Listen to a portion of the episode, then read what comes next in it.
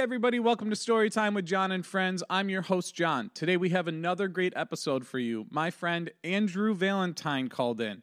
You may remember Andrew from the band Heartwell, and he also has a podcast called Running Into the Ground. His podcast is great. He has a lot of great guests on there, uh, anywhere from musicians to comic book artists, comedians. Uh, he it's everything. It's everything that you could be interested in. I guarantee you'll find an episode that you could like. Make sure you follow his Patreon as well. In this episode, me and Andrew talked a lot about music in the beginning as well as touring. Uh, he shared some stories of touring on the road with Heartwell, as well as Hellogoodbye, and Hanson. We also talked about shows that we played together back in the day on tour. It was a lot of fun to reminisce and relive some of these stories. I do want to go ahead and apologize ahead of time for the video in this episode. Uh, I do have video and everything, but the Zoom call was kind of weird. It didn't send me just his video, so I had to kind of make do with what I had. Unfortunately, at some times while he's talking, the camera's on me. Other times when I'm talking, it's on him. It is what it is, but I will figure it out, fix it for the next one, and it won't be an issue again. I appreciate you guys sticking around. Enjoy the show. You were pissing neon green every day. That big ball of heat in the sky was too much. I thought there was a bear. Reality goes, yeah, fresco. That's what I'm saying.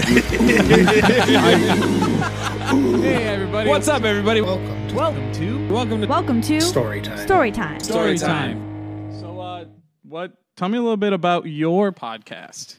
Um, so I do a show called Run Into the Ground. We have people that are like music and music adjacent uh, come on and talk about a record they like. Um, it's been it's been insanely fun. Um, the people that we've been able to manage like to wrangle to come on are it's it's, it's real stupid.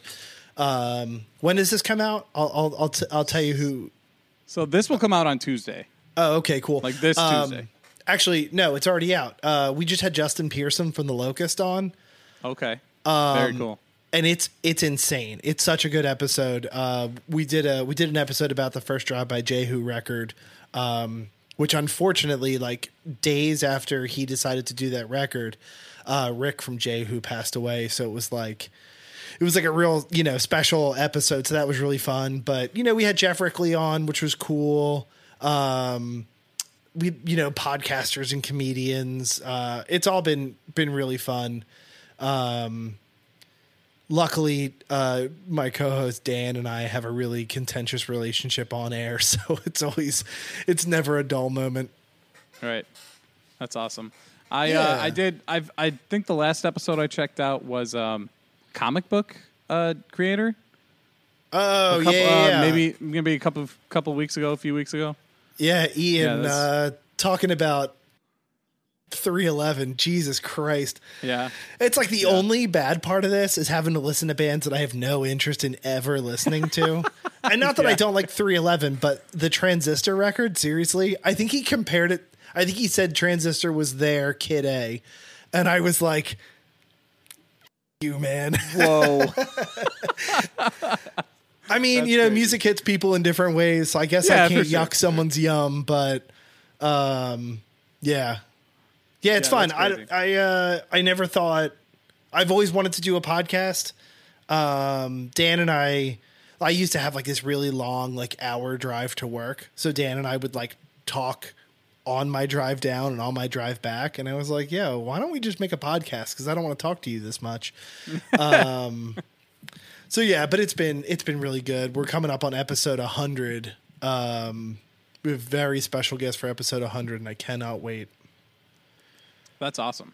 Uh Yeah. congratulations on 100, man. That's Thank that's, you.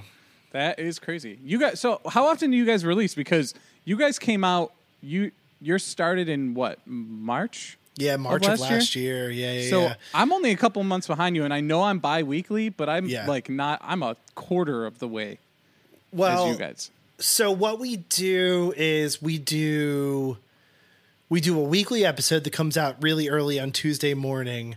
Um, and that's usually with a guest. And then Dan and I do solo Patreon episodes that come out every other Friday. So that's what, six episodes a month. Um, right. And I think I think we were doing extra episodes at some point too. I don't know. All that blurs together now Right. but yeah, it's great. Um, I I um I love talking and I especially love talking shit about records. So um yeah, it's been a really good experience. You know, I, and I, I'm only f- like sort of half serious. I you know, I, I I don't think that you can really judge art that way. Um, I agree. but but it's still fun to talk. You know what I mean? Um, Everyone loves it's- talking. Oh my god, who doesn't? I feel like it's a it's a it's a northeast thing. Like we're pros at it. I don't know how you feel about it. Yeah. Um, every moment that I ever spent in a van with like four other dudes was always just roasts. So it uh, Yeah, that's that's part of the camaraderie, you know. yeah yeah. I you that. know I sometimes wonder like what what did other people do? Like what do normal people do with their friends? You know? Dude, okay, I have a question for you. Hit when me. you got when when you toured with Heartwell, did you guys have Yeah. a dildo? No. Okay. So I had a guest on um, a while ago, and he said that they had a dildo that they toured Uh-huh. with. And every, he claims, every band he knows that tours has a dildo. Tr- the traditional never had a dildo. Right. So you heard it here first. Not every band tours yeah, with a dildo. I can't imagine um, a dildo. Wow, I can't think of anything. The only thing we ever had was like a five pound thing of goldfish between the front seats, and that was it. Not even remotely close to a No, not even. Well, you know, dildo, goldfish. It gets you the same place. Either way, right, you're you're coming. So I'm Exactly. into that. Um, wild though. What would you? I mean, besides just, I mean, I guess having a dildo would be useful. we did. uh I think after a certain point, we had Nerf guns, which was super fun. To like, I remember going through Ohio and shooting Nerf guns at people's cars at red lights.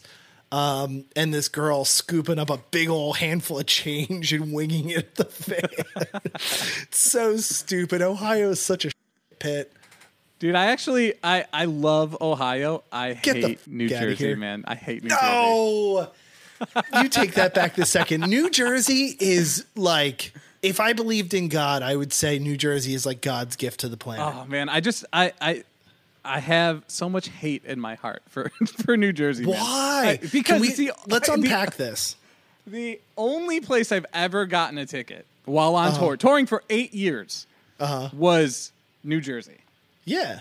And I followed the rules and listened to my GPS. Turned left. Can't turn left in New Jersey. No, you Just can't do turn it. left. Just Nope. can't do it. Makes No. no sense. My GPS told me to do it. I did it. I was pissed. Wait, I wonder. I I wonder if your GPS was just trying to get you in trouble. I remember. Well, I remember the first time I had to talk my way out of a ticket on tour, which was in New York City, making a left in Manhattan, uh, and or no, making a right on red in Manhattan, and uh, getting immediately pulled over by a cop who was like. What's wrong with you? And I was like, "What's wrong with you?" Um, I also think that was right next to Ground Zero, and this was like 2008, 2009. So tensions were still a little high. You know, they probably blamed us. So, you know, never forget, man. Never forget. You're in Philly. Right now, no, I live in Baltimore. Oh, you live in Baltimore. Okay. Okay. Yeah. Go go Yeah. Ravens. Go Ravens. Uh, honestly, one of the worst places um, I've ever lived. Um, but you know, this is where I am. Bought a house Yeah. here. I like it so much. That's great. I love that. I guess. Houses rule. I'm. Uh, I heard you say earlier it's such a nice setup or whatever. This is just my basement. I'm like, You know, so we we moved in. I actually planted that guitar right there a couple minutes ago, just because I was like, I, I I guess I have to. I thought the other one would be in the shot. It's not. So, you know, I always thought I would hang guitars in the back, but that's sort of lame. I don't know how you feel. I would never hang a guitar. I think if it's done tastefully, it's okay. But like, How what would be untastefully hanging a guitar? Just out of curiosity.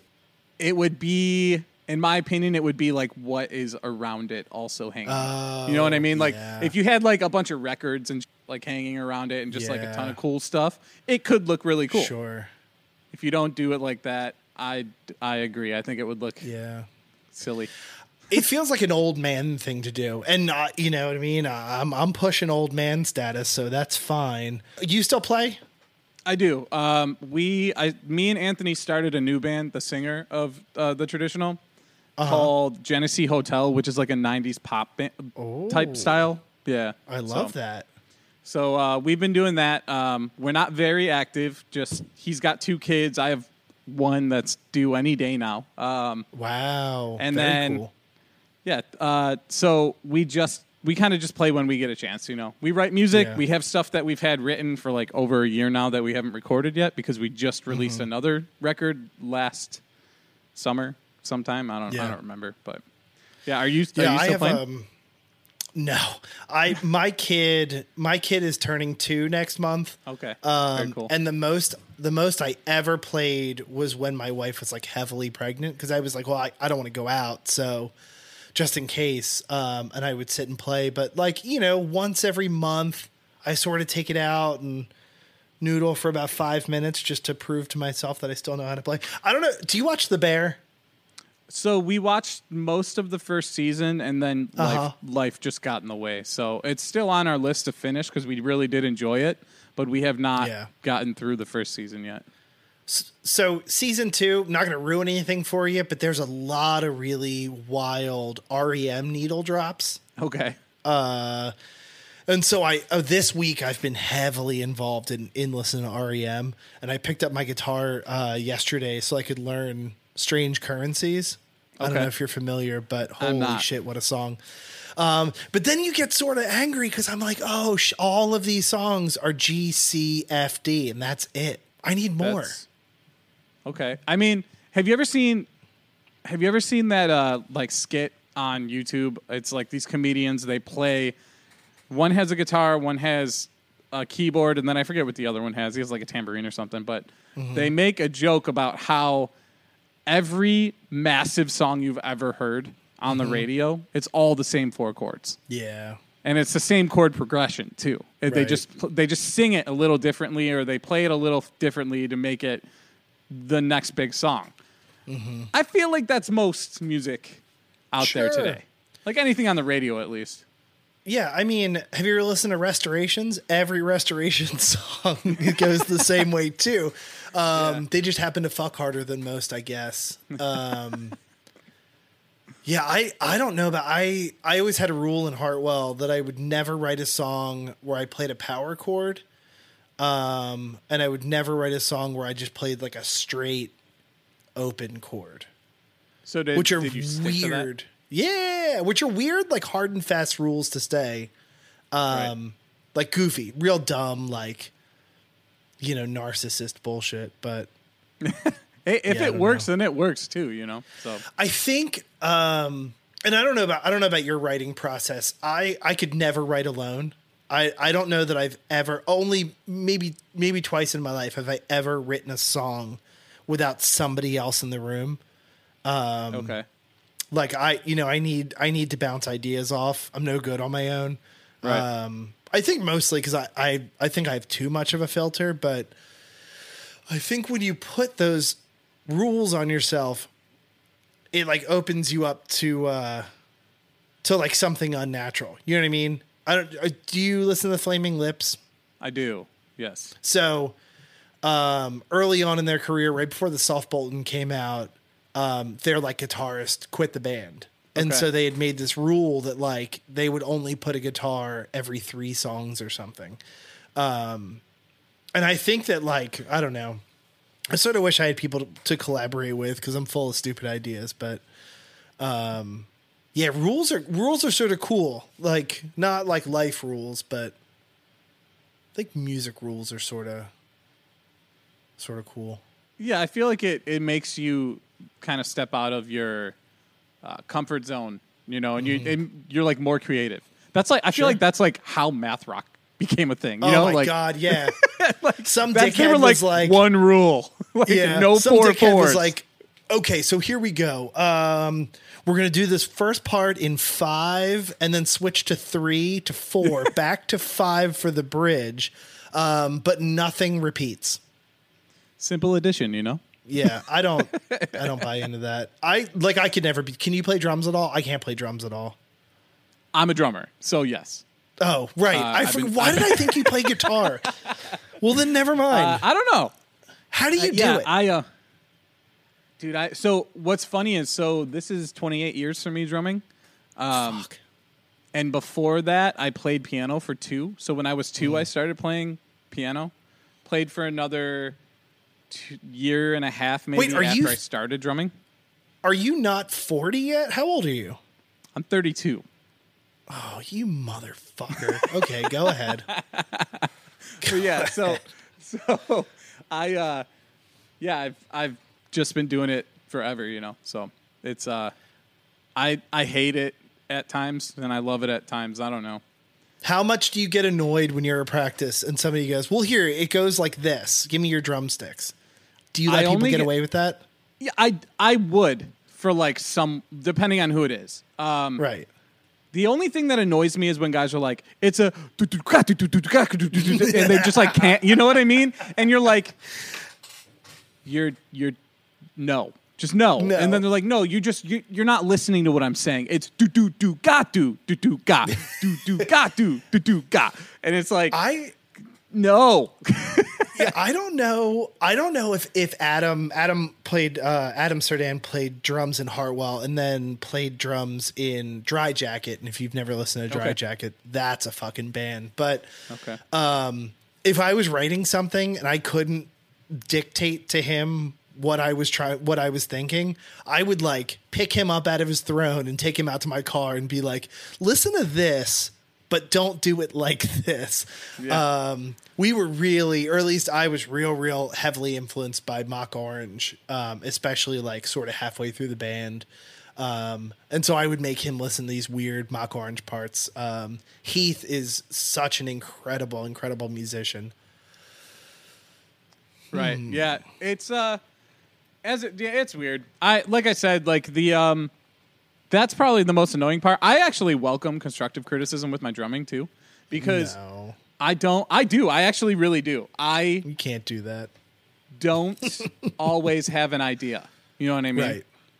And I am a strong believer in less is more, but I can't play the same fucking beat for every goddamn song Sure. because who wants to do that after drumming for Um, 20 plus years? Trey Cool. Fair. Fair. Uh, I was like, can I more name money 30 more? Uh, who was the drummer for the Strokes? That guy loves playing that one beat. so does that so does that chick from the White Stripes. Oh, yeah, but you know what? Yeah, do you know anything about that? ba- I know nothing about that band. I Okay, so I know nothing. I know I thought when I was younger that that was his wife, but then Right. recently I think I found out that it was sister. Oh, I have no idea. Yeah, I- I, mean okay. that's. So, yeah. I think that's. I don't know I think that's that's that's also my trajectory of understanding, if I if I remember right. But um, I used to listen to that band and be like, "How the fuck could anybody play drums this bad?" And then like a drummer friend of mine pointed out that like it's actually really incredible drumming. Um, because it like sits in this pocket. He was like, he's like, don't you think Ringo's an incredible drummer? And I was like, No. dog no. Ringo ringo's my least favorite. I, I don't even like the beatles. Ringo's like the least important of anything to me.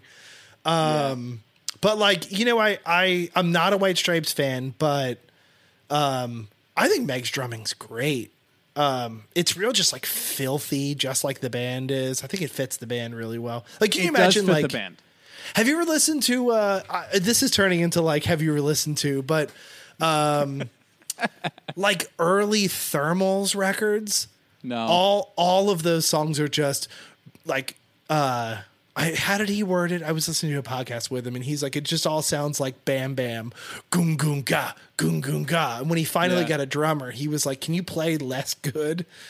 Um, yeah, it's one one thing that I feel like I've always been really lucky with was playing with really really great drummers. Um, Right. I'm not a good musician by any stretch. Um, I like to party, and that's about it. Um, as we all do. But yeah, I've Adam was is is such an incredible drummer. Um, even before that, my band's in high school. Um, you know, I I was always lucky to play with these really incredible drummers. Chris Donegan, if you're out there, I got you, boy. Shout out Chris Donegan. Yeah, made me listen to so. m- He used to be like, "Why can't we write songs more like the Beastie Boys?" And I was like, "Hold on, I have an answer. I can't rap." Yeah, but they barely could too. Yeah, seriously, that's another band. Holy shit! What a what a generational talent. It's uh I love I love the Beastie Boys especially. I like respected them so much more growing up knowing that they played their instruments like Mm-hmm. on those songs, which is just I mean they didn't do it great, but it, that's why I loved it because it, Yeah. it was like it was it was like a punk rap band, Yeah. you know? I mean, Love if you that. listen to Sabotage, Sabotage is like a a a diss track in real time.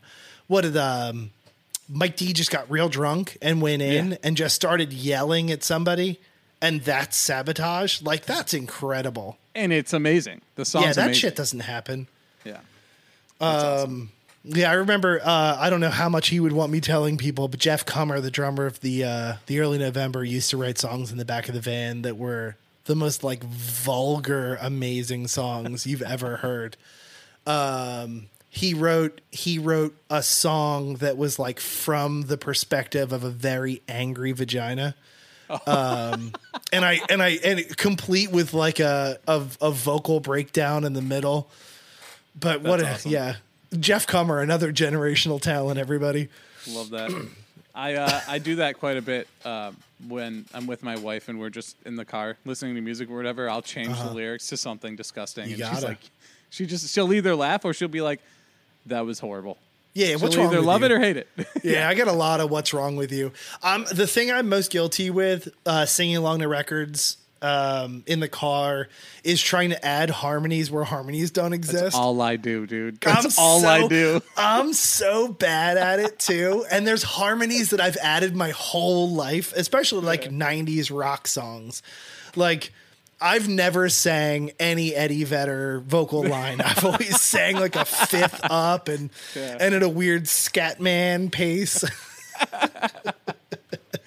That's awesome. Yeah, I do the same thing. I, uh, dude, I so I did all the harmonies when I was uh, drumming for the traditional, and I do them in Genesee Hotel. But it's like that's how you stay on top of it, dude. That's Yeah, like sure. I don't even have to think about it. It just comes naturally, you know. That's uh that's actually a really, in my opinion, that's a really smart way to vocal train yourself. Sure. Love that. Yeah. I I mean I think and correct me if I'm wrong, but I've always been like you know, you can be shit on stage, but as long as everything sort of starts and stops at the same time, you're like sort of okay.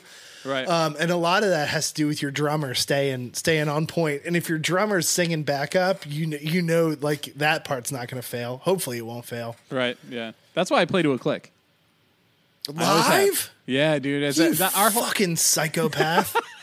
dude What here's the- here's my thing is like when i so i didn't drum on the first traditional record i was on tour with some other friends filling in and their drummer quit. So they had like just finished recording that their first ep and um, they asked me if i wanted to join. I said yes. So when i started and agreed to that i was like i'm to do this but under one condition.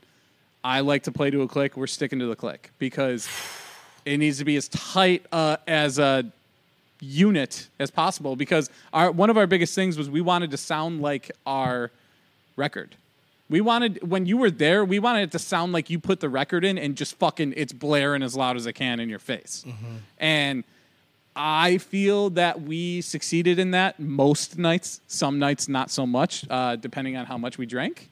But that goes with any any show. So There's a um, there was a point.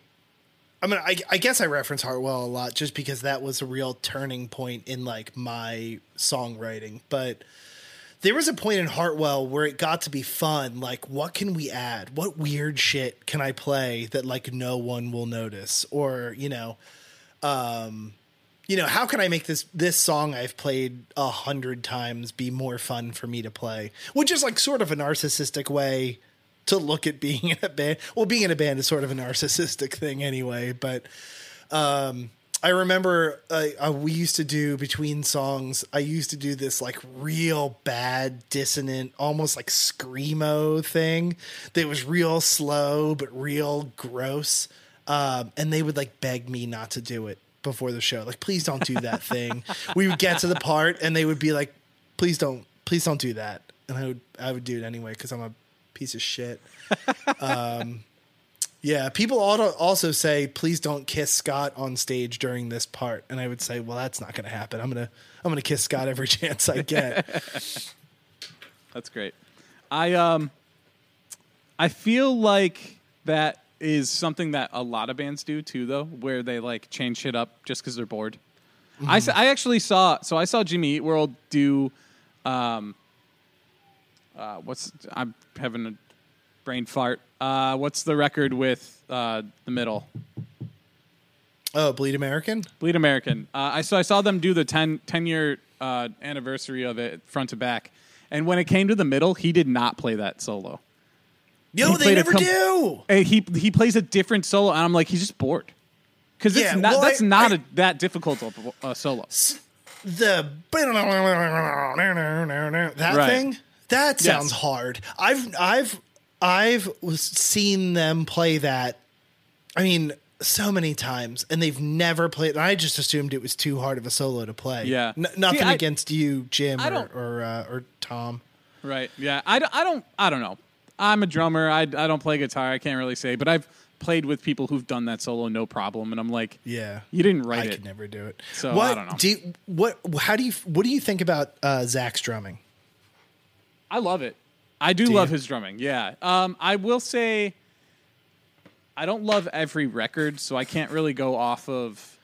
Ooh, Uh, let's talk shit. What records don't you like? See, Bleed American, I listened to maybe three times and literally signed it to Roadside Records. Like I, I wung that thing out of a car Okay. on a date, which is even wilder. But Wow. yeah, I uh see, see that record is uh, I love that record. Bleed American. Interesting. Um, I loved uh, Clarity. Who doesn't? Clarity's great. Yeah, Uh, what was the record after with Pain? uh, is that Futures? Futures. Uh, Futures. I loved. Um, Chasing Light. I didn't Oh, hate Chase This it. Light Or Chase had This some Light? really great songs. dude. I, I didn't hate it but i Mm-hmm. didn't i like i it didn't get on a regular rotation for me so i just it. I just didn't do it for me the for a band that had like one hit single um the singles that they wrote for chase this light i thought were like some of the most incredible songs they wrote like i'm a i'm a sweetness hater i think that song is the worst fucking piece, pile of shit i've ever heard in my life Okay. um it's so boring it's it's two parts over and over again like Right. And I remember hearing that when they were on tour for Clarity when they would play it live, and I was like, I guess I can go to the bathroom now because this song is poo poo. Um, but yeah, I mean, I think I, you know, I and I, I didn't listen to anything after Bleed American at first because I hated it so much that I was that's like, crazy I can't let this band because um I mean I I'm an old man. You know, I remember when when Static Prevails came out and I was like, I've never heard anything it sounds like like a a, a no name band on a major label that puts out like this amazing art rock record. Like that's incredible. Uh, and then Clarity came out, and obviously that record's amazing. Um, and when I heard Bleed American, I was like, I don't want this. It's too slick. It's too plastic. Um, Authority song is like offensively terrible. Um, it's like head in the oven. Like I don't even want to listen to music anymore listening to that song. Um, but I was working. Do you ever play the Trocadero in Philly? uh i think we mostly played like a apartment building basements um Oh, i forget what it where How exotic. Um, it was like a super punk area but yeah but one of my one of my like you know my childhood favorite Philly venue was the Trocadero, and I and I got an opportunity to work there for a little bit. And I remember saying to one of the one of the guys um, that I I'd never listened to Futures, and I was not interested. And and we sat there. We delayed the opening band so that we could play the entire record like over the speakers while Yeah. people waited. uh, and that record's incredible. Yeah, Futures is Um, really good. it's you know it was i think that that should have been if if i could if i could nix um uh bleed american and skip right to that i think i would although Strongly maybe i should come back around on it Strongly disagree. However, to each their own. I just Sure. I think that that that record for me, like what do you like about it T- t- uh, sell me bleed american you know what? It's I'm I'm terrible at this kind of shit. I so maybe it's because of how old I was when that record came out, and it was just like I wanted to be that that drummer. You know what I mean? But I just feel like that record flows very well together, and each song, in my opinion, you're going to disagree with this. I don't think there's a bad song on that record. I think the dynamic it starts off strong, kind of builds, comes down a little, and then finishes strong. You know what I mean? Yeah. So it's what's uh, the end of that what what's i'm gonna look at the track listing right Yeah, now so anybody anybody who's watching me be on my phone um, it's for research purposes only. Why wouldn't i just go to spotify? What a dickhead. Uh jimmy eat world there you are. How many monthly listeners does jimmy eat world have? They have to have so many. nine nine point eight million. Yeah, Fuck dude, they've been around forever. All right, Bleed American. Uh Bleed American, Praise Chorus, the middle. Those are that's a strong start. Yep. Sweet Your House, Sweetness, couldn't care less. Hear You Me is like the most melodramatic bullshit I've ever heard. Um If You Don't Don't is a good song. Yep. Get It Faster, Cautioners. Oh, My Sundown. Yeah, I don't know. I don't even think I've ever listened to that song. Considering I, it's uh, right after the worst song ever. Yeah, I don't know, man. It like I said, maybe it's just uh, from my age. You know, at that stamp, uh, the way I looked at it at that age, I just loved it, and it's still. I'll still listen to it, and I I enjoy it. You know, so. yeah. But it's another Yeah, I one of those things where I do the harmonies where they're not supposed to be.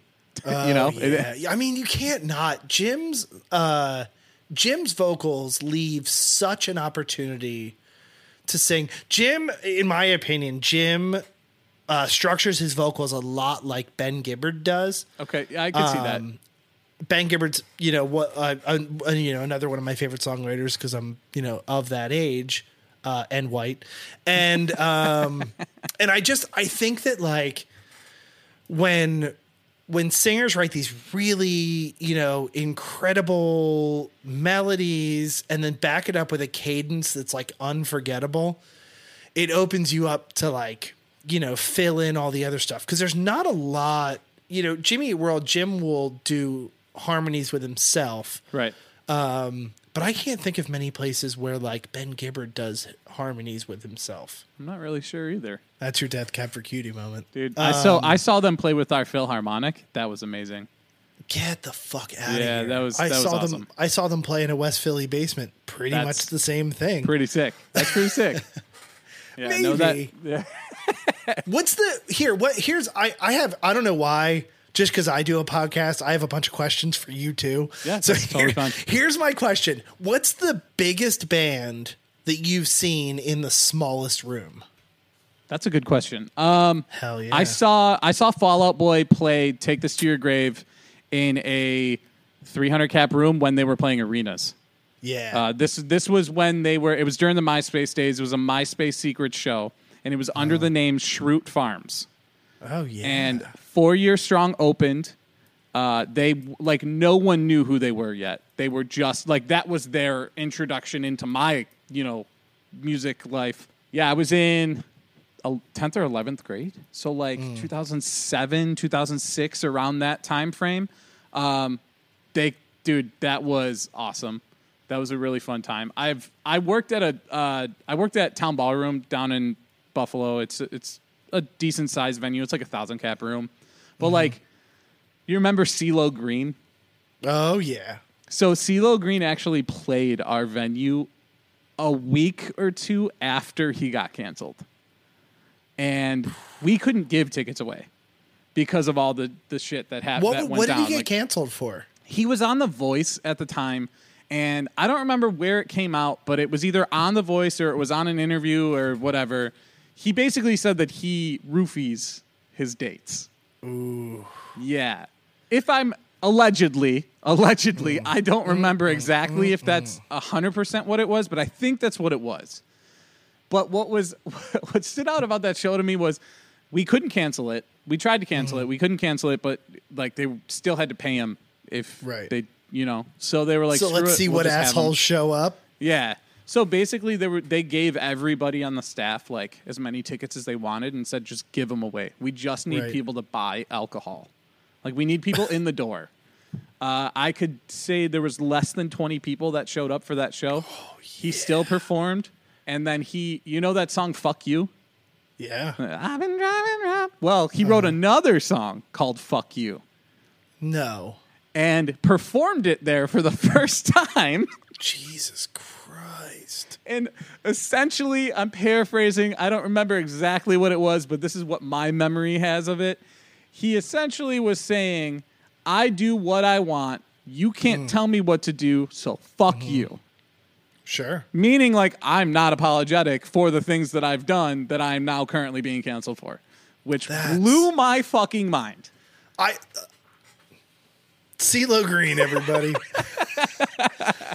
um, I uh, I saw. I don't know. Do you like Mae? I feel like a lot of people love like Mae. Love Mae. Um, right when um that destination beautiful Yeah. is that what that record was called Yep. right when that came right when that came out or maybe it was a little bit later they played a show in philly at the church with Plain White T's Okay. and there were probably 15 people there Holy shit. um, and it was real weird. Like, I don't know if you're religious, and if you are, I don't, I don't want to offend you by any means, but, uh, okay, I, I, I do want to offend religious people, but anyway, um, they, I, something had happened to somebody in Mae, and they had gone to some religious camp. I don't know if it was like a, uh, like uh, what do they do to gay people in in Christianity? They, They just uh, like try reverse, to convert them, don't they? yeah, reverse engineer them or Yeah. whatever. um, but this, they kept saying like, you know, praise God, he's back, and I'm like, is this a bit? If this is a bit, it's genius. If it's No. not, it's fucked up. So I did grow up in a born again household. Me too. Mae was known to me as a Christian band. Right. What, so that makes total sense. That that, that what was an how. amazing what an amazing grift i always thought like if i ever really really needed money and like songwriting i thought was like a good way to do it i would either do a christian band or like a white power band just not put my name on it you know what i mean like Christ, imagine you could absolutely sell thousands of records because Yeah, those people how are many so are there? hungry for horseshit Yeah. Yeah, yeah. um, like I, you know, do a like a white power ska band, like Swasta ska or something. like it writes itself if you think about it. Skastika. I actually I don't so know. I we can we can workshop this later. I need I a a- drummer. I had a friend of mine on on the last episode, and he um he plays in this band Eternal Boy, which is like a pop punk band from Pittsburgh, something like that. Anyways, um, so he was actually telling me a story from when he played in this band Kill the Clock from Buffalo, and they were on tour, and they got pulled over. The- A bunch of people were in the back, stoned as shit. All the drugs were in the mm-hmm. car, whatever, and the cop comes up and he's like, "Oh, do you guys have any drugs on you?" And he goes, "Oh, no, officer. We're a Christian band." And he points and he had a Jesus bobblehead on his dash. And Smart. he's like he's like we're we're not a fucking we don't follow any of that shit. But he he fucking believed us Yeah. and let him go. He was like, "All right, well, you guys be safe." And that was it. He's like, "So from that point on, anytime we got pulled over, no, no, we're a Christian band. We're not into any of that kind of stuff." That's so smart. That's almost as smart as having like I mean, I I didn't tour at a time where like there were like blue line American flag stickers, but like that seems like another smart move to put on your van.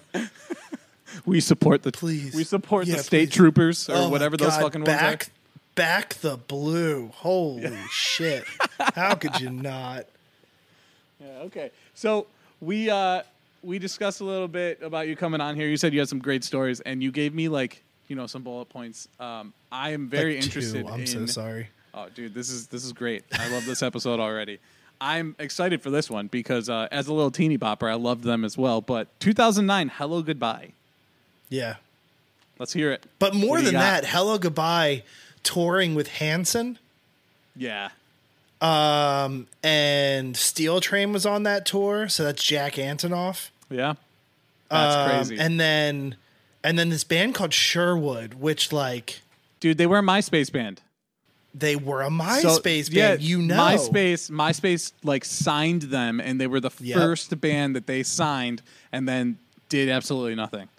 Yep. I I've never felt so bad for a bunch of individuals in my life. Like, you know, I I don't I don't know how big a tour, you know, you've ever done, but um when you tour, you know, and I I was I I would just work the show. I wasn't playing, but um when you when you play with Hanson, like their fans don't fucking care who you are. They want you to get done. They don't care. Um, Hellogoodbye towed that line. It was technically uh, like a co-headline. So Hellogoodbye towed that line because they had you know big singles and uh, was a fun band to watch. But like the the horrific shit that Hanson would put people through, I'm pretty sure people booed uh, Sherwood almost every night goofy bunch of individuals. But honestly, the it's it's the most fun tour um, I've ever I've ever been on. Um, I feel like my entire the only th- the, the only things I've ever done music adjacent. Uh, one of my best friends growing up is Joe Marro, who played played guitar in the early November and played Very cool. keyboards and guitar in Hellogoodbye. Um, now is a is a band artist manager for like the Wonder Years and shit, and just Very just cool. a just a really great guy. But I would ride his coattails and be like, "What can I do for your band to get out of here for a little bit?" I hate my wife, uh, that wife, not not my current wife. My current wife, I love. Um, but you know we. It was it was a wild wild tour full of insane personalities. Um, uh, we uh, I fe- I think my favorite my favorite story from that tour. We were talking about it the other night. A bunch of us met up for Fourth of July to light fireworks off and annoy neighbors. Um, uh, we we had a day off in Kansas, which is just as fun as you would think it sounds like. Uh, and we spent the entire day trying to buy a used car. We thought like if we could put like 500 bucks together, we could talk somebody into selling us a used car just because we wanted to take it out in the woods and just crash it into trees and we we walk over to like a used car lot and we're asking this guy you know trying to talk him down. We finally get him talked down in price and uh and we're like you know we're just gonna take this off. And some fucking idiot and i don't remember which idiot it was but somebody tells him we were gonna take it off and like take it to the woods to to ram into trees and leave it there. And he wouldn't sell us the car.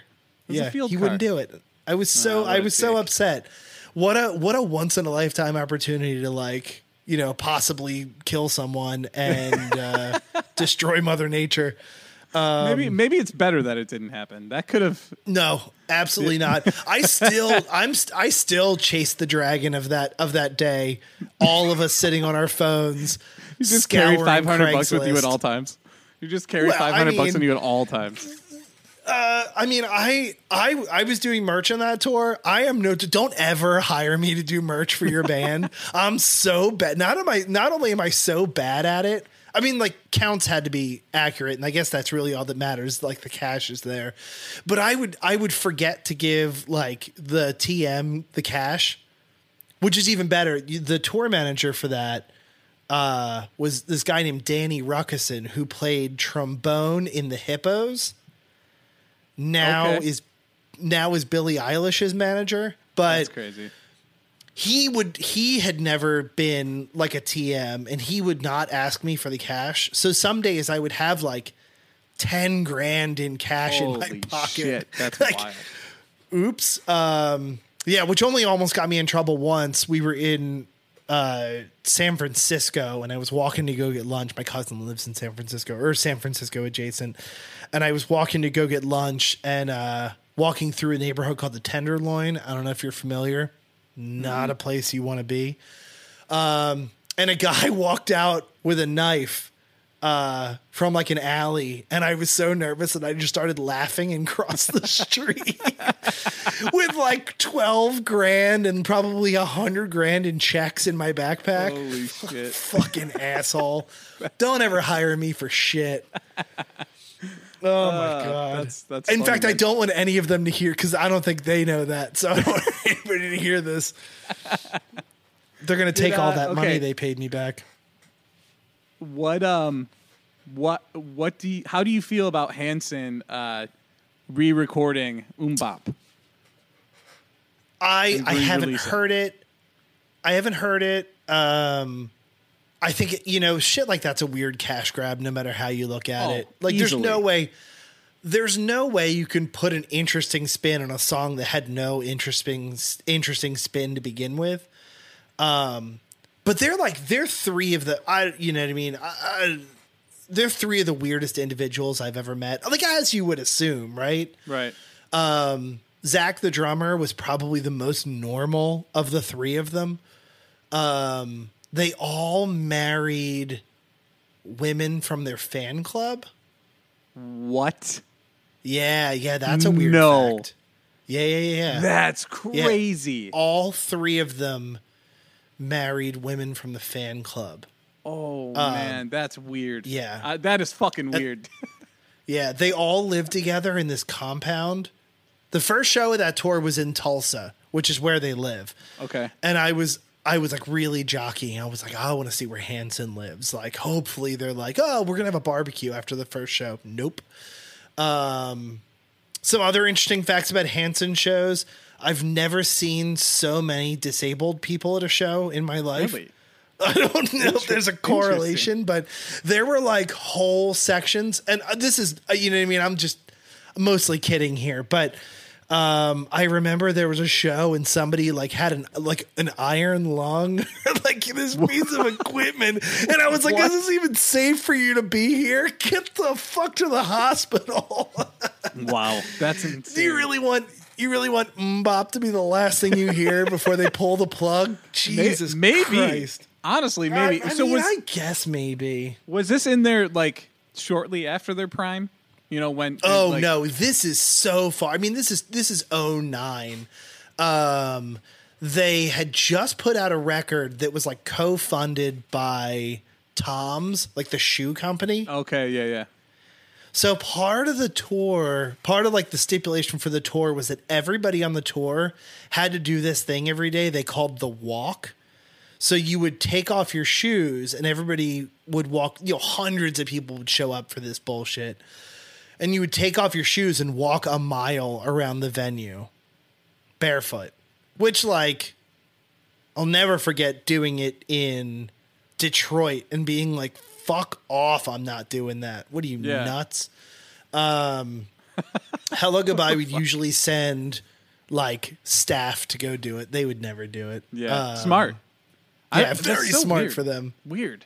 Just I don't know. Weird. Weird. real weird tour um but like it was cool you know what i mean it was it was uh it's really wild now you know how huge jack antonoff was to think that like you know one of the tour pranks last last show of the tour was like duct taping him to a mic stand uh like mid song that was pretty fun great. yeah, really weird. Also, the only time I've ever been kicked out of a venue, like physically picked up and kicked out of a venue, uh, was one of those shows. That was pretty cool. What did you do to uh, get kicked out? You know, so uh, it was the last day of tour.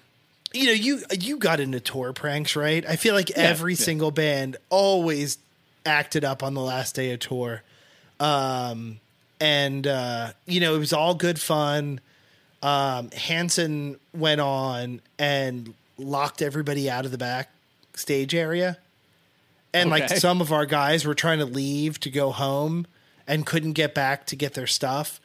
Um, and so like security was like, no one's allowed back. And I was like, that that's not going to work. So I started, uh, collecting toilet paper throughout the venue and throwing it at Hanson on stage, and uh, and one of the security guys apparently for some reason didn't think that was funny and picked me up and threw me out of the venue. And I'm a, I'm a big guy. I sort of gave him credit for it. That's Um, funny. But then I laughed when I got back in, and he swung, and it was real fun. It was a real fun time, real just memories, you know. That's awesome. That's great. You ever got in a fight at a venue? I don't. Th- I don't think so. Like playing, like on a tour. Yeah, sure. We've definitely been in altercations where like we've said something or been like ready to, but I don't Mm-hmm. remember there being any specific. We were pretty like straight laced when we toured, just because Yeah, when we were touring heavy, it was when it, that's when like everybody, all these bands kept getting canceled for like t- revealing their dick to somebody in a photo that they weren't asked or like all this shit. So we were just like, all right, mm-hmm.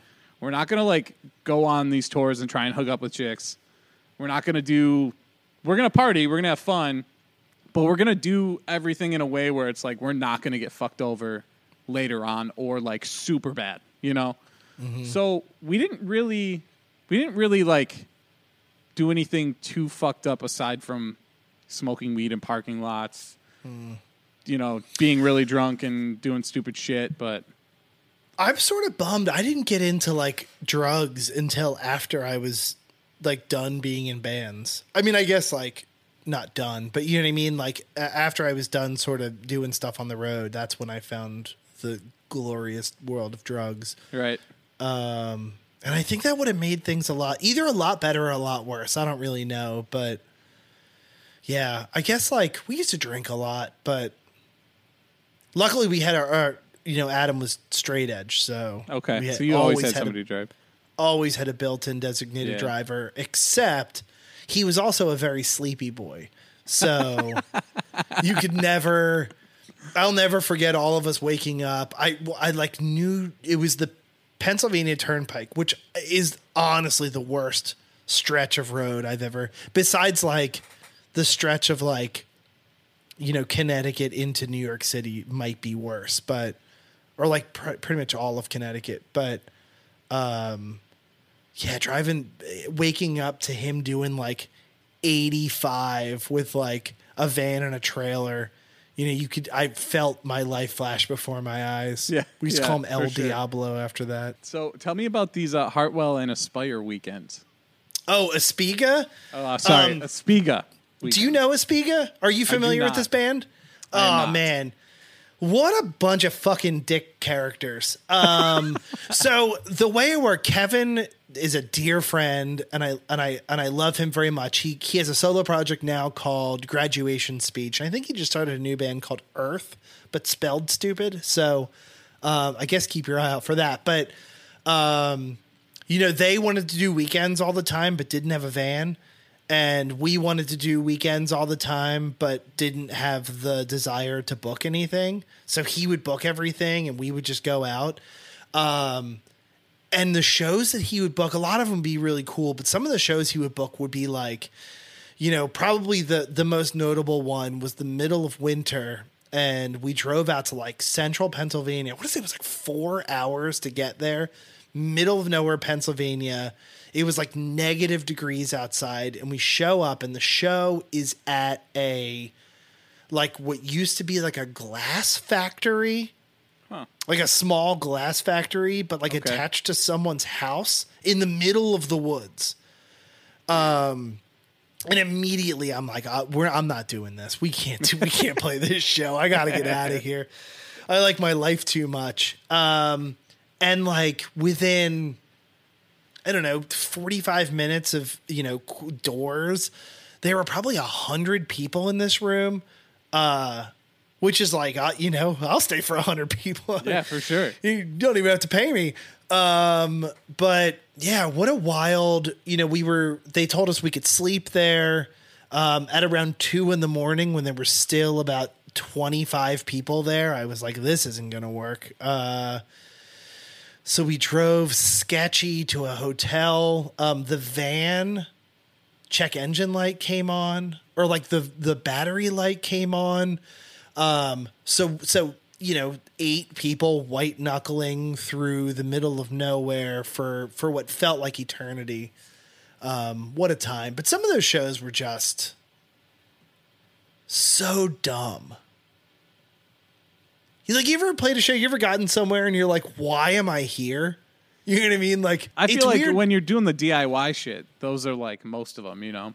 So Yeah, I mean, there were a lot of really great shows, um, uh, and a lot of really fun things. I mean, because I feel like when you're under, when you're like not big enough to have like I don't know what a good number is, but like 50 people show up at a at a venue or like a bar, right. You're forced to kind of play things that shouldn't be shows and sometimes that works out really well but other times it's like what are we fucking like have you ever played a show in like a storage container I don't think Or a we've done storage storage unit? container. No, no, I don't Yeah. think so. those are bad shows That's got to be like crazy. Just kill your ears. oh my god people smoking crack uh I think that was I think that was Florida. Yeah, I mean, don't ever play for anybody who's a touring band. Just write Florida off unless it's unless it's fest. Write Florida off. Love Fest. That we we uh, we played that once. That was great. Man, fest. Yeah, some of the best times I've ever had were like playing fest and fest weekend. It was like if um at least for me, if like 2011 through like 2014 had like a physical yearbook, Yeah, fest would be your your annual reunion. absolutely. Um, you know, especially like, you know, we were, you know, Evan Weiss, into it over it, grew up sort of around us. Um, you know, and and when he moved to Chicago, seeing into it over it was sort of the only time you would see him in a year, or like playing Chicago. Um, so you know, shows like that, uh, Matt Ferraro and Candy Hearts, seeing them, you know, before I moved to New York, but you know, that's really the only time I would see them. Um, after a while, it was the only time I would see Pentimento, I suppose. yeah, you guys used to play Buffalo all the time. Well, yeah, because we would play with Pentimento and like Yeah, yeah. 200, 300 people would show up. Wouldn't you play all the time? we we used to joke like, you know, there was there was a very short period of time where we maybe like six years ago, probably less.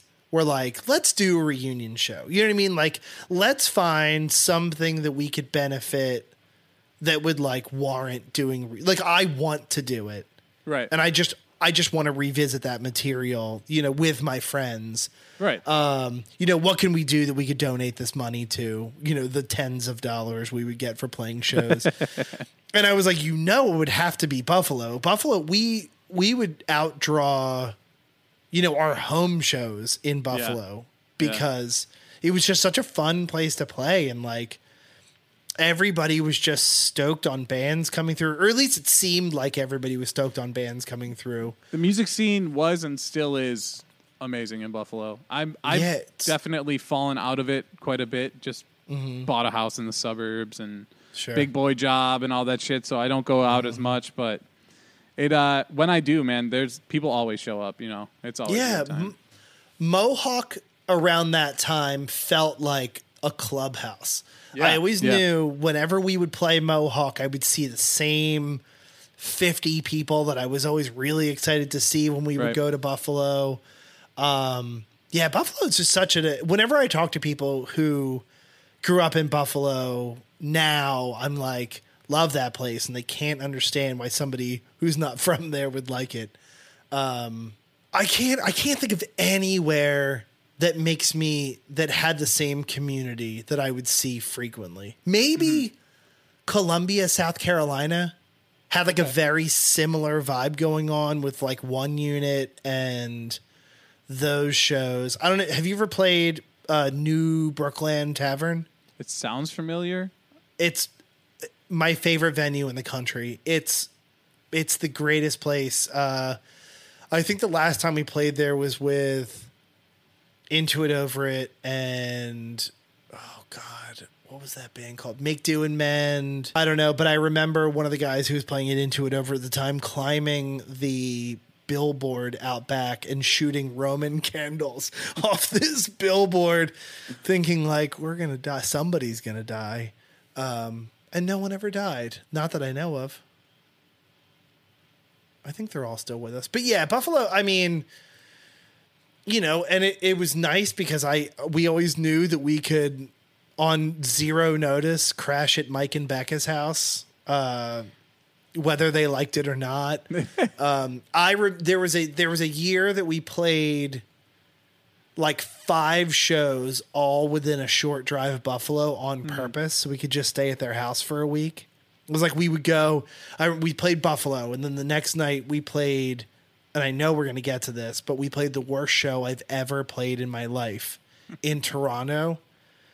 Um, and then we played like Rochester. You know what I mean? Like what's Yeah, what's yeah. You, you did the a- circuit. This, yeah, what's a what's a short enough? It's almost like doing a weekend from somebody else's house. Yeah. that's awesome. God, I love it. Yeah, that's what a, that's that was the best part of touring. Really, was when you knew when you were gonna like, oh, I'm going through here. I got a place to crash. Yeah. That was the best part. Did you guys have somebody sleep in the van? We always had at least one person sleep in the van just The to make sure no shenanigans happened. One of the only places that I always did that was Philly. Philly makes sense. A lot of gear Uh, yeah. stolen in Philly. lot, lot of gear stolen in Philly, and and I was the last one to sleep in the van in Philly, and some dude came a knocking, Mm. and I pulled a knife and was like, "Get the fuck out of here, mother!" Because he was Yeah. Mm. like reaching up in the the window because I had the window, it was warm or whatever, Mm-hmm. and I was just like, "Man, this sucks," you know? It it just like I'm not gonna fucking sleep, kind of thing. Yeah. but Yeah. and, and that was only that was only when we wouldn't bring it in.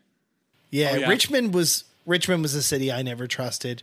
Richmond was the only place that I ever remember somebody trying to rip us off. Um, and I- and I think I don't think anybody was going to sleep in the van that night, but the people we were staying with had kittens. And if you've ever stayed at someone's house with kittens, fuck them for not telling you ahead of time. Yep. But uh, I mean, yeah, thanks for putting me up, but also fuck you. Um, but we slept in the van, and good thing. Uh, I I like wake up to hear a jiggling, and I get out of the van, and I get out of the van in probably like size three X basketball shorts with no shirt on. Um, to some dude like, oh, I thought this was my girlfriend's trailer. Your girlfriend's trailer? Fuck off. yeah, and then I was like, please just tell all your crackhead friends not to fucking come around here. I don't know. Crackhead's such a catch-all term. I guess that I need to come up with something better. Degenerates. Dickheads. Yeah, yeah, just straight up dickheads. I uh so I have one one ridiculous story experience with uh somebody saying we could crash at their place and them having a cat. We were on a 60 day full US with uh, a fortune and fame. I don't know if you remember them. Mm-hmm. Um, they we all went in one van, so it's a 15 passenger van, nine guys pulling a 10 10 foot trailer, I think. Play a house show in Kansas City and uh, it was a fucking blast. It was Halloween. People were going nuts. It was just a party, dude. There's, it was so much fun. It was awesome. I have a lot of fond memories about that night. It was a blast. Guy goes, "Hey, after uh, after the show, you guys can crash here, no problem. Just so you know, I do have a cat, but it is kitty litter trained. It's litter trained.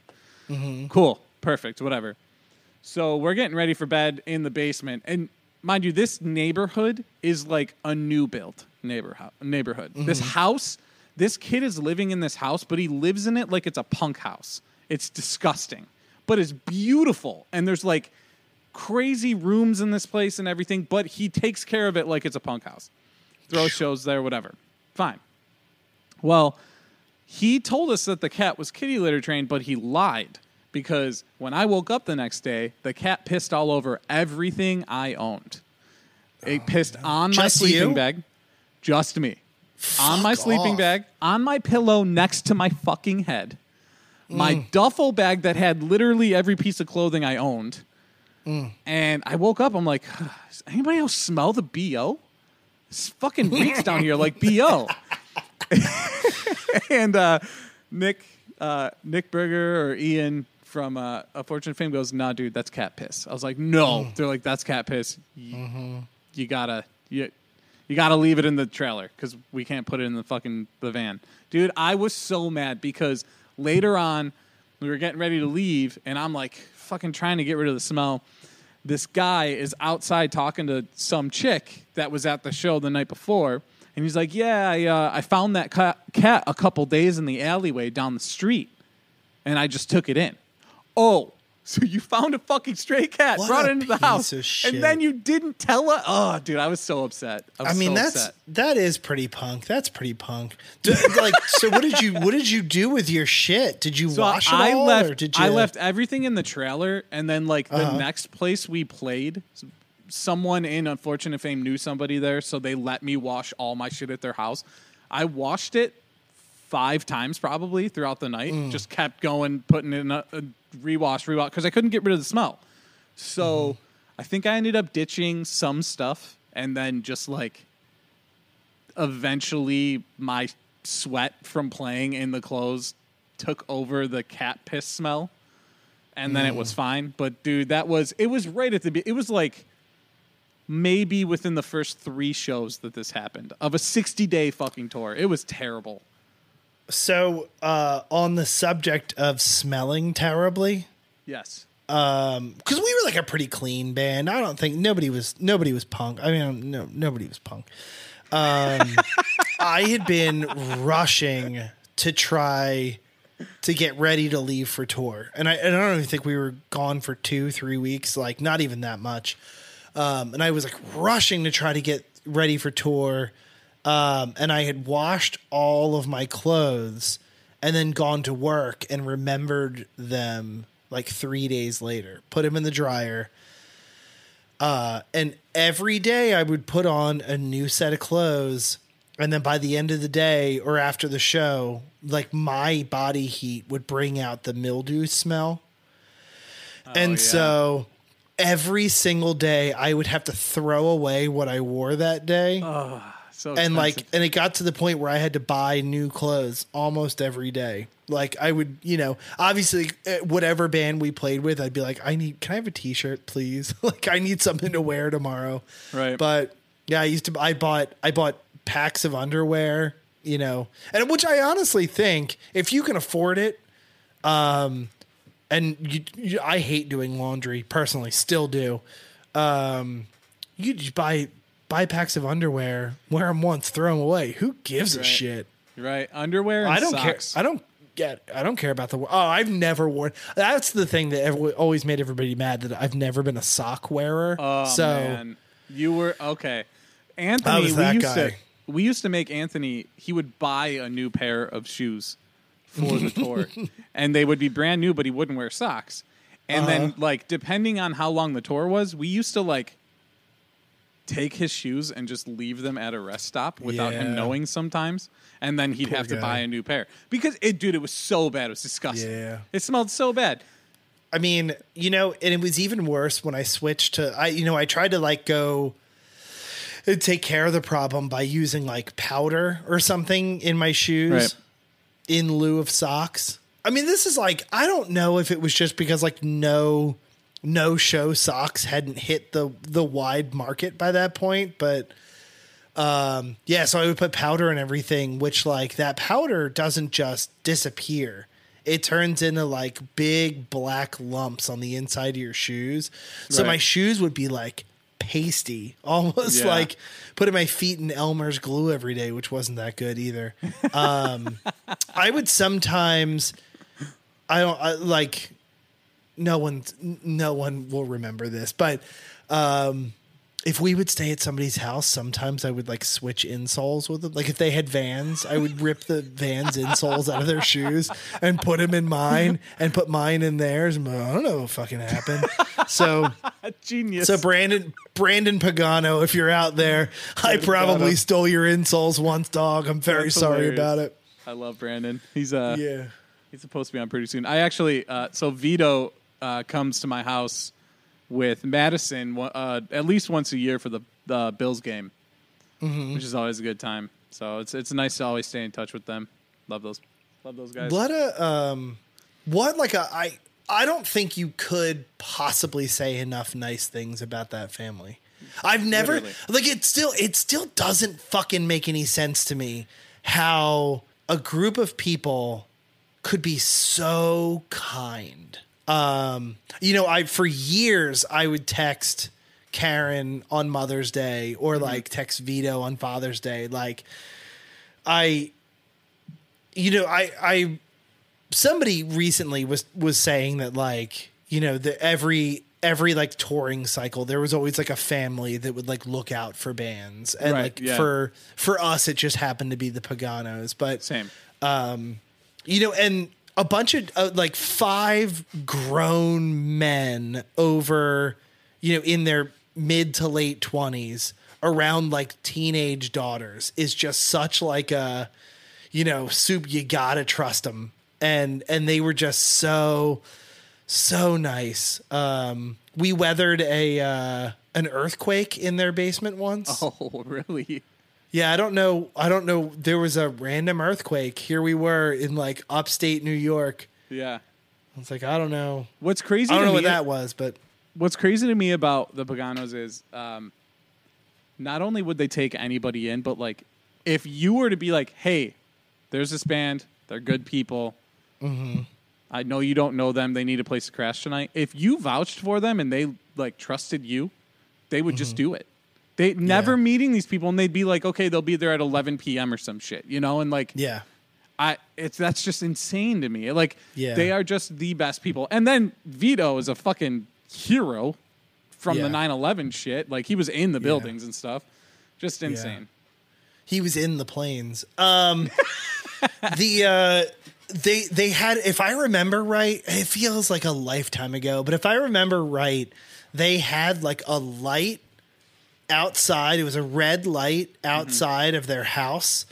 And if the red light was on, it meant that like you could come in and stay. And if the light was off, like, you know, I I don't think I ever saw the light off, so I don't know what would happen. But um but yeah, wild. And, and I've I've never I had never I in the like ten times we stayed at their house, I Brandon was never there. Yeah, he was wild. rarely there because so the first tour I ever did was actually Brandon's first tour. Um, Mm-hmm. I filled in for Doses from Rochester, and Oh yeah. he, they went on tour. We went on tour with I Was a Hero, so that's how I got introduced we to the. I think we played with you on that tour. probably potentially. I'm not. I sure. think I think we played a show in like a Pennsylvania firehouse with like Citizen. Yes. Yes. We tried to steal a fire truck at that show. um yeah, the I was I was saying like I was like, "Oh, I I don't think that fire trucks can possibly be that hard to drive." You know, I don't understand why people have to go through all this training. And uh and I had like boosted myself up in one of the I don't know why I'm whispering, but I had boosted myself up in one of the fire trucks and realized like the keys are in it. The keys are in it. Like we got to start this thing. So I go ahead and turn the key, nothing happens. And I'm like, you know, finally after like 20 minutes of trying to like and anytime a firefighter would come by, I would like like duck under. Like they don't know some dickhead dude is sitting there trying to start a fire truck. There's a switch you have to flip to Yeah, like engage the fuel pump. I had no idea. I just thought you could rip those things. And also, what the fuck was I gonna do if I even got that thing started? Holy shit. You would have What a- what a nightmare. Nah, I think I gotta talk my way out of it. Yeah, that was maybe. such a weird show. It's it's incredible how big Citizen got after that. Yeah, it's uh it's crazy to think of those shows. You know, um, we were we played the Paganos New Year's Eve show, Mm-hmm. and that was modern baseball. They were like the first band to play. Nobody knew who they were for the most part. It was really early on in their in their uh, career. Um, and then who else? It was Candy Hearts, Pentimento, us. Um, there was like twelve bands. I don't remember everybody Yeah. else who played, but it was just they like were they were all good. yeah, and and to think like just playing this basement show, which was a banger. There was you know sixty people in this basement that probably should have had twenty, and then everyone just partied afterwards. Um, but to think like I think about it all the time. I'm like, dude, modern baseball was on that show, and like, no one really knew. Like, that was when they started popping off, right? It was right before or around that time. So like, kids knew who they were, but then I don't know, less than a year later, they're doing headline tours to a thousand cap rooms, if not bigger, depending on where they're at. Like, just crazy to see how big people got from where they came from, you know? and how fast. Um, I think we played a front bottom show once, and there were like 50 people there. And then the very next year, you know, they were headlining, you know, 1500 cap venues. Right. Um, Yeah. And like, good for you. I mean, did you ever get, I mean, I don't want to get all depressed and like, but did you ever think like, what did I do wrong? I mean, where did I go wrong that like I didn't? And I know, like, I can point easily to it. I I know exactly the missteps I made Yeah. to like. A lot of it was that like all of us had to have jobs, so there was never really a point where we could be like, we can tour six months out of the year, you know, which then makes you not that attractive to record labels. And if you are attractive to record labels, it's uh, fucking Panic Records that doesn't know what the fuck they were doing. Right. And, yeah. um, I told the story. Actually, this is. d- Do you know Tim? Have you ever talked to Tim Ta- from uh, Panic Records? I don't think so. No. Oh, okay. I didn't know if he like was was in on that grab too. I felt like anybody who was associated with Pentimento, like they tried to scoop up um, Young English, you know, all of it. But uh, I got I've I've not been drinking recently. I've been off the sauce. Uh, and the other night I was I was very much on the sauce, uh, and I woke up the next morning after showing somebody like a Heartwell video because I was wasted. Um, and I woke up the next morning to find that I had texted, I had texted Tim McIntosh two words, and you, I probably don't even have to tell you what those two words are, but I'll show you. Yep, exactly. like a dude I, I probably haven't talked to in forever. Just fuck you. And I don't even know, like, why would I do? I'm not a dude who does that. Um, but seriously, fuck you. Like, Yeah, we um we we knew not to because so we were on Anchor 84 um out in LA. That's the label we Uh-huh. were on. Uh, but we I think we knew better than to jump like even try towards Panic because of Panama. Oh yeah. Yeah. I mean, um I remember getting the like the contract or whatever and sending it to anybody I knew in the music business and every single person was like if you sign this you're the biggest dumbass on the planet like he's taken everything and giving you nothing. I want to Yeah. say the recording budget that he agreed to was like $1800. That's which who's doing a record for that.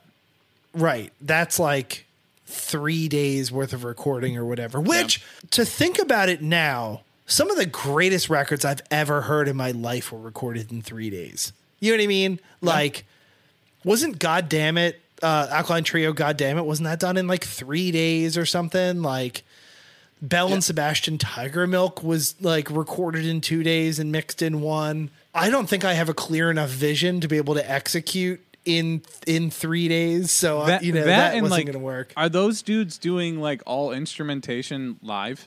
You know what I mean? Live, yeah. like all at the same time. That's the only way Yeah. you're doing that. I, there's, Right. I mean, I can see Mountains did that um, with one of their records. God, what a fucking great maybe band! two. Great band. Holy Which shit! super American, fucking Yeah, Matt as well, just still killing it. Um, but yeah, so they, I know they did at least one of their records that way. It just has that raw sound, which is like that shit you, you grow up on, like in the ni- Yeah. 90s emo. You know what I mean? It felt like Yeah. that, which is great. But I, I don't think you're doing Yeah. that. On, you're not doing three days unless you're doing that. No, and there's like there's an urgency that comes with doing it that way that like is like nervous energy, which I think makes a really compelling record. Um, if anybody is out there like I'm about to do my first LP, what's the way not to do it? I'll tell you what the way not to do it is. Don't go to like four different studios to all do four different things and then try to piece it together at the end. Um, I had a friend who who played in a band called Orchid. You know, if you're any any screamo heads out there, um, and he did the guitars on the Heartwell LP, um, and then we did the drums and bass and stuff at uh, Gradwell in South Jersey, which like. I think we pieced together six different vocal sessions for that record. Wow. Just awful. Yeah, just like I listen to the record now. I mean, not very often, but every like, you know, I'd say, you know, twice a year I'll listen to it straight through and it like it's such a wild, you know, man, if I could just go back and be like, hold up. this is what you want to do. In fact, it would have been better if we just recorded it ourselves, I think. But you know, for some reason, for your first LP that's on a label, that never feels like that's the move. Um, but then when you turn it into Panic Records and you get a phone call saying like, "I'm not putting this out. I hate it," like So that's how it goes, man. that's that's uh I couldn't I couldn't imagine having to do it like that. Just like trying to piece it all together and not having It's the input of the other guys there too. That's crazy. Yeah, it's a nightmare. I mean, like, I think I'm gonna make a record. I've been I've been sort of like piecing stuff together, and I I have that like need for the spotlight right now. I think you know I'm such like a you'll you'll know shortly, but like once you have a kid, you sort of become like a supporting character in your own life, and I think there's like a point where you're like, okay, hold on, I used to do something really fun, and I want to do that again. Yeah. Um, and I think I'm on the precipice of doing that again. I've had I've had Joe Marro's uh, electric drums for the past probably two years. Um, so uh, you know, I have the equipment. I'm ready. right. Yeah. Um, yeah, I'll, I'll V drum it out. Don't think I won't. I've been saying that for freaking 15 years. I'm gonna I'm gonna Yeah. write a song and I'm gonna release it all by myself. I can Yeah. I, I dabble in guitar. I wouldn't say that I'm a guitarist by any means. You know. Oh, same. I mean, I've played for more than half my life, and I would still never like. I've never when somebody's like, "Oh, you're a musician," I'm like, "Oh no, I am not a musician. I play guitar.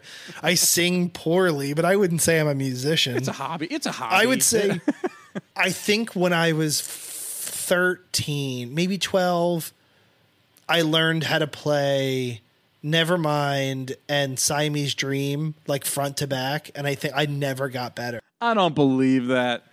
No, it's bad. I can play a really convincing open G. I'll send it to you. It's pretty good. nice. Look It's pretty good. So I want to circle back to you were saying your least favorite show you ever played. The worst show you ever played was in Toronto. It's like painful to even think about. It was the closest my it was the closest we ever got to breaking up. We lost our van that day. We couldn't find our van.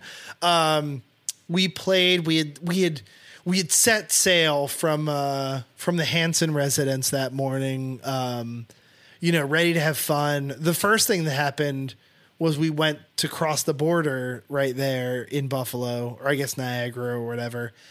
Um, and Adam, the drummer, had fallen asleep. And when we got to the border crossing, I miscounted the amount of people we had in the van. And he like pops up halfway through me talking to the border guard. The border guard sees there's like one more person than I said there was. Oh no. So of course, like we have to pull over. They almost tore the entire van apart before I was just like, "Let me show you everything." You know what I mean? Like I'm not Yeah. sitting here all day. Um, there's a band or was a band from Toronto called. I think they were called Sparrows, not Red Sparrows, but just Sparrows. Does that sound familiar? It sounds familiar, yeah. That dude we had i think we had talked on a message board possibly bridge nine. I, you know i can't confirm or deny. Um, but he was like hey you know i like your band. I want to set up a show. Are you coming anytime soon? And so we had like picked this date. The show was at a venue called the bovine sex club. Oh, okay. on Queen Street, which is still there, still just as terrible as you would imagine. Um, we get there, and every other band that was supposed to play the show had dropped off, um, and they had replaced them with cover bands. We could have not played, but I think there's like when you go through. I mean, that was like a full day of travel at that point, and like you know, we I think we had already lugged our gear in. They made us set up the merch in the very back corner of the venue, like far down down like three hallways at a place that like no human being would ever go. You know, we set up. There was a weird I remember there being a weird railing in front of the stage. That's weird to play to nobody Yeah. across a railing. Um, I want to say there was maybe five people. Four of them were bartenders. You know, but what do you do in that situation? Because that's happened a few times. I don't know how many absolutely negative attendance shows you've had. I think we always made ourselves play the full set just like we would any other day. Right.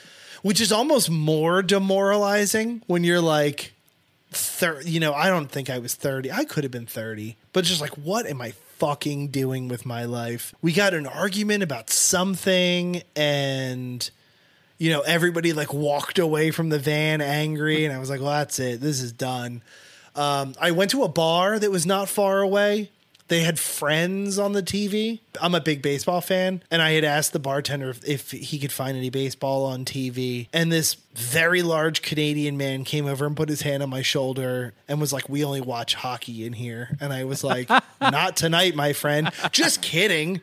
And he and that guy took my beer and chugged it, and I quickly left as soon as I could.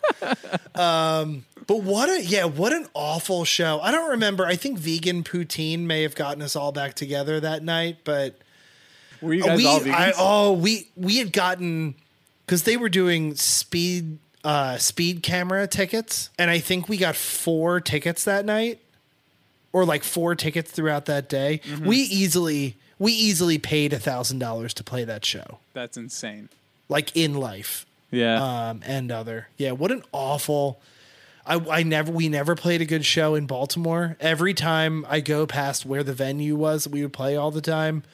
Um, I'm filled with grief knowing that I'm a failure. but you know, I mean, you know how it is. I, Oh, they yeah, all dude. can't be winners, I guess. At least that one like wasn't terribly far from home. I guess I don't You- know.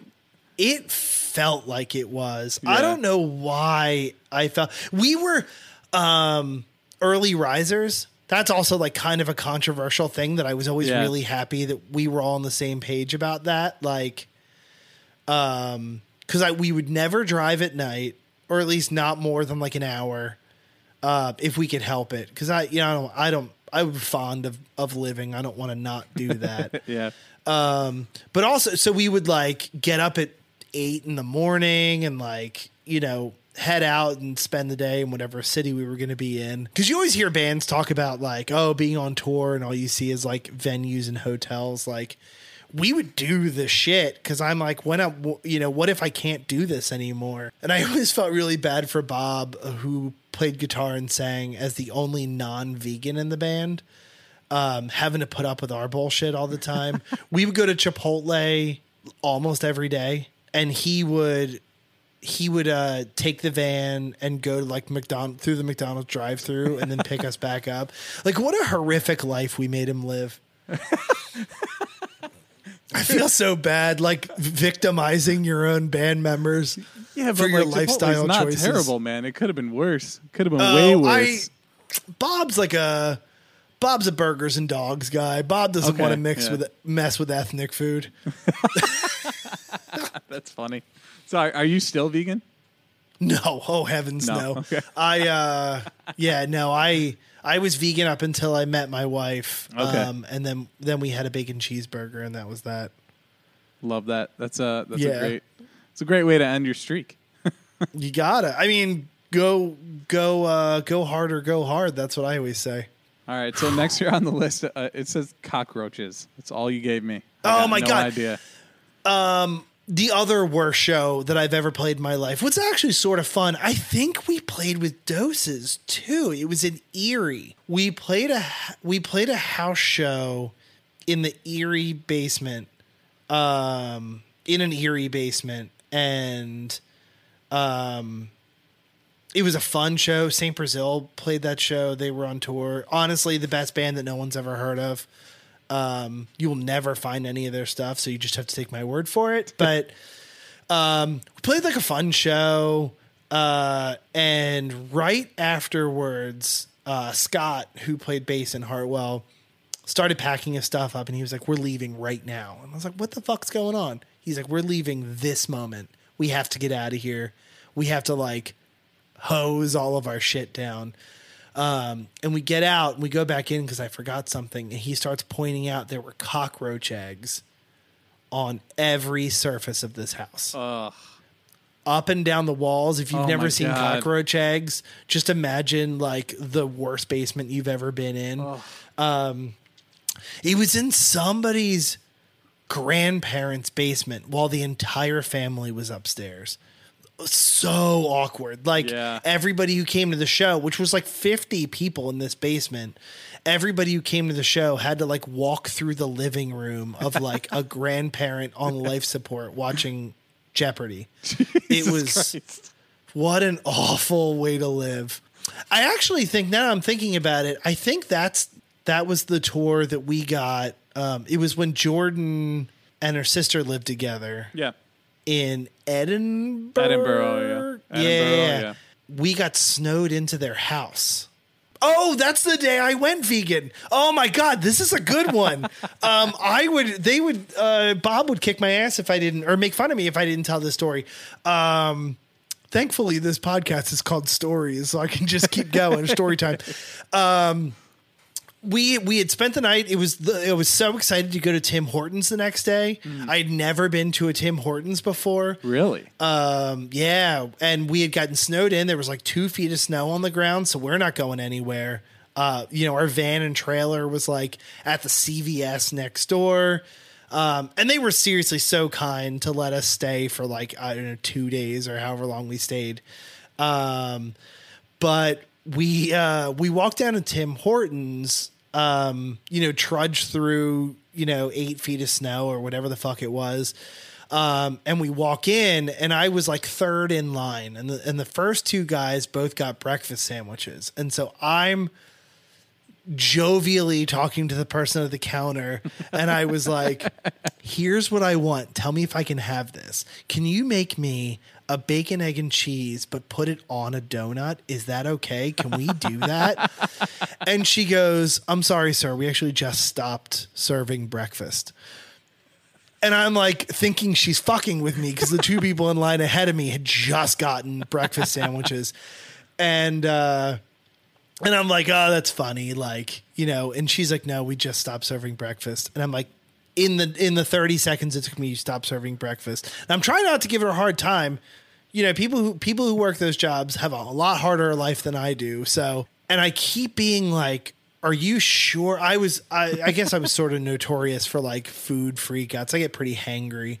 Um and I angrily yell in front of everyone, I guess I'll have nothing. And I went and sulked in the corner and I went vegan. I went vegan for like eight years because I was so angry. Yeah. oh That man, talk about dipshit life choices. I like if there was like a dipshit Olympics, I would be a gold medalist, is my dude. hilarious, dude. That's so funny. What a time. okay, so what what was your See, this is going to be interesting. You're probably just going to say Chipotle. What was your favorite food on the road? Like where did you feel you got the best meal and bang for your buck? I mean, Chipotle, Chipotle probably only because we would do the thing that every band did and like call ahead and like try to wrangle free food. And beg? you Um, would beg? Yeah. Yeah, it's called which- begging. That's what we all did. Well, they, uh, I mean, Chipotle specifically, you know, I don't know if this is just like insider baseball or whatever, but like we were told by every band that if you called Chipotle ahead of time and you were like, hey, we're a band on tour, like we know sometimes you guys have comp meals you have to give out for the day, like do you mind helping like seven of us out or whatever? Um, I would say 80% of the time they were like, sure, come on Right, in, yeah. we'll take care of you. Um, and there were times where we would get like two burritos a piece, and they Yeah. were just so nice about it. Um, but I would say like towards the end, we were very fond of the of the Pizza Hut buffet Love that. before the Pizza Hut buffet ended. Um, a lot of fun was had. I don't know how we did it vegan because I don't I don't even I don't even think the crust is vegan. I don't think it is, yeah. That's why I was saying. That's why I was, you know, saying you're probably just going to say Chipotle because Yeah, probably. you guys were all vegan. I mean, like a lot of we we used a lot of our friends' bands leftover uh, Taco Bell box from Yeah. Feed the Beat. Yeah. So so it was never a shortage of Taco Bell. Um, I was the only person in the band with sort of a strong stomach. Everybody else, if they had like Taco Bell two nights in a row, would absolutely shit themselves the entire next day. So I was always lucky in that respect. But yeah, a lot of that. Um, there was stuff we would look forward to every time we would go to Buffalo. We would go to Panos, yeah, yeah. P- Panos, Panos, Panos. which no longer exists. What a bummer. That place was great. Um, I mean, a lot of a lot of um, we would order like after hours. You can't pick up from Domino's. Um, so we would sit in the parking lot and order Domino's delivery to whatever the address next door was, and just sort of like jump out and scare the delivery person who was just trying to do their goddamn job. Seven hungry apes would come pouring out of a van. Did you guys always tour with seven people? No, I that's a we would tour. There were four of us, and we would normally just bring one other guy. Okay, yeah. In fact, usually the same other guy. My guy, my guy, Mike Maduro, who I haven't talked to in probably a year, and I feel bad about that all of a sudden. Never too But late, yeah, right? I mean, it's real hard. Uh, you know, we had a we had a 15 passenger van. It was the greediest thing we've ever done. Tour in a 15 passenger van with like just a few people. Everybody had their own bench, which was really nice. Um, yeah, I that way so no in the loft. van. No, we did a loft for one tour, and I think someone stopped short. We and we kept gear up there when we were driving, and somebody stopped short, and like a guitar case slid forward and smacked somebody in the head, and we were like, "Yeah, never gonna do that again." The loft Yeah. thing, the loft thing sounds like a good idea. Did you do it? We did it in every van. Yeah. Yeah, I I used to watch, you know, Pentimento did it, and I used to watch like how uncomfortable they looked when Yeah. they did it. Um, we did it because we thought we had to. Uh, Scott built the loft in the van that we had that was just a little too tall. So when you were sleeping up there, you were almost like nose and boner to the ceiling. So yeah, I'm never a fan. That's why we always toured like with as few people as possible. So everybody sort of got their own bench. Poor Yeah. poor Mike would have to like we I think we would slide a cooler up between the front seats and he Lay would, like, across. yeah. poor guy. Like, think about having to sit in somebody else's fart all night. You know what I mean? So true. I- I, didn't even think of that. You know, it's shocking that that he never. I think he did get pink eye at Fest once, or like right after Fest. wow, that's crazy. That is funny as shit. All right, man. Uh, I think we're winding down here. We're almost at Yeah. the two hour mark ish. Holy shit! Really? We're getting we're getting there. It's about 10, 15. Oh, 10, 15 oh boy. This is like a this is like a run into the ground episode. Uh, so, what record do you want to talk about real Well, quick? Listen, man. Anytime you want to come on, I'm. You are welcome to come on. Uh, this was Awesome. a blast. This was uh, yeah, this was next- really fun. Next time, I'll I'll be a little more prepared with uh, records to to discuss with you.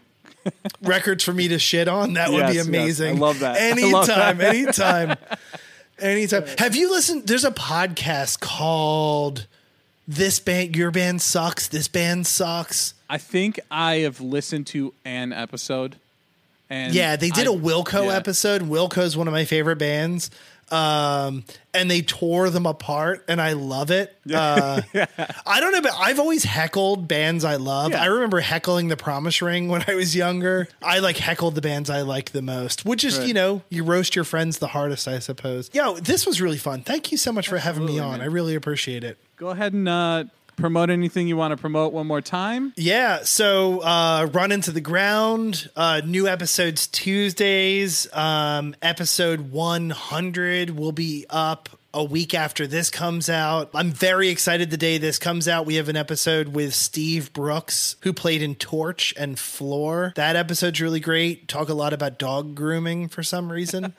um, but you can follow that at Run Into the Ground on Instagram, um, on Twitter, the doomed social media at Run in the number two, the ground. Also, if you could join the Patreon, that would be really sick. Our Patreon's really starting to take off and those bonus episodes get real, real spicy. So I think it's patreon.com slash run into the ground. We're actually launching our first shirt also, which I don't know if that's cool or corny. I would never buy podcast merch, but please buy ours. I own four podcast shirts. Oh man, I hope you're about to own five. Um, but thank you so much again. What what do you have to plug? This is about it, man. This is all I got going for me. Everybody, make sure you like and subscribe the podcast. Uh, everything he's got going on, I will have down below in the description, the link to his Patreon, everything like that. Be sure to follow everything he's got going on. And uh, yeah, we'll see you next time. Bye.